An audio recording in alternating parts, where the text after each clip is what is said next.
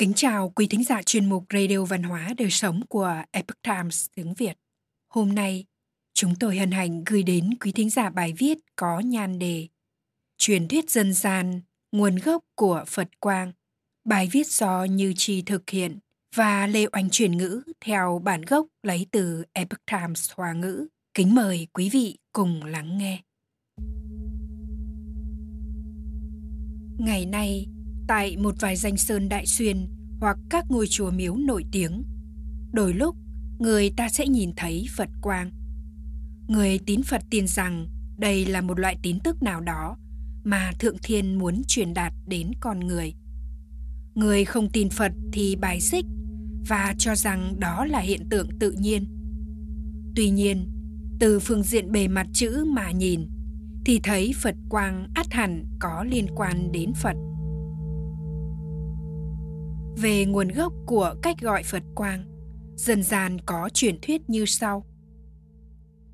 Vào những năm Vĩnh Bình nhà Đông Hán cách đây vài nghìn năm, dưới đỉnh Hoa Nghiêm thuộc núi Nga Mi có một ông lão sống bằng nghề hái thuốc. Người ta gọi ông là Bồ Công. Ông là một người lương thiện, thích giúp đỡ người khác, đã làm rất nhiều việc tốt. Ông có mối quan hệ giao hảo với Hòa Thượng Bảo Trưởng ở chùa Bảo Trưởng dưới chân núi Bảo Trưởng. Hai người thường xuyên cùng nhau đàm luận Phật Pháp. Một ngày nọ, ông lão bổ công đang hái thuốc trên núi. Đột nhiên nghe thấy vang lên tiếng thiên nhạc trên bầu trời. Ông thuận theo tiếng nhạc ngẩng đầu nhìn lên. Bỗng trông thấy một nhóm người đang cưỡi mây lành ngũ sắc bay về hướng đỉnh kim trên núi Nga Mi. Vốn là người có huệ căn, ông biết rằng họ nếu không phải là tiên thì cũng là thần. Do đó, ông lập tức nhanh chóng chạy theo về phía đỉnh kim. Sau khi đến đỉnh kim, ông lão bồ công nhìn thấy biển mây quần quần dưới hòn đá xả thân phát ra ánh sáng rực rỡ. Trong muôn đạo hào quang, có một vị tiên nhân có sức thu hút đặc biệt. Vị ấy đầu đội vương miện bằng vàng, phát ra ánh sáng tím. Trên thân mặc cả sa vàng, đang cưỡi một con voi sáu ngà, dáng vẻ trang nghiêm thù thắng khó tả.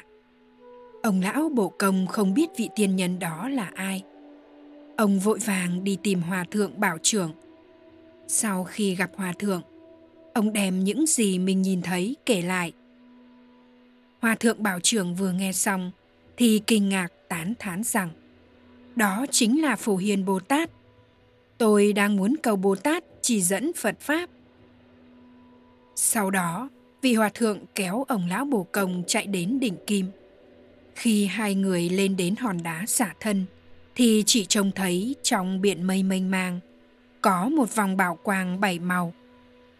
Hòa thượng bảo trưởng nói với ông lão bồ công rằng Bảo quang bảy màu đó chính là hóa thân của Phổ Hiền Bồ Tát, gọi là Phật Quang.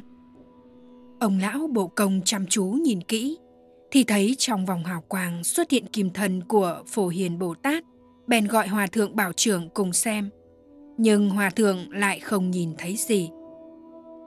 Hòa Thượng Bảo Trưởng cảm khái rằng, ông mỗi ngày đều hái thuốc, cứu người trong cơn khổ nạn vì mọi người mà làm được rất nhiều việc tốt, đã cảm động đến bồ tát. Nên ngài hiện kim thân ra cho ông thấy.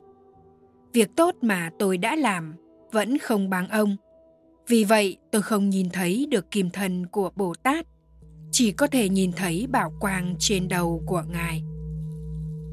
Từ đó về sau, người ta gọi bảo quang mà thần phật hiển hiện ra là phật quang hoặc là kim đỉnh tưởng quang và xem điều này là biểu tượng của sự may mắn cát tường.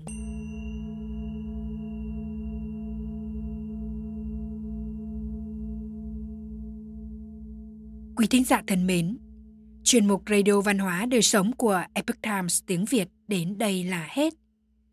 Để đọc các bài viết khác của chúng tôi, quý vị có thể truy cập vào trang web itviet.com. Cảm ơn quý vị đã lắng nghe, quan tâm và đăng ký kênh. Chào tạm biệt và hẹn gặp lại quý vị trong chương trình lần sau. Kính chúc mọi điều bình an và tốt lành đến quý vị cùng người thân.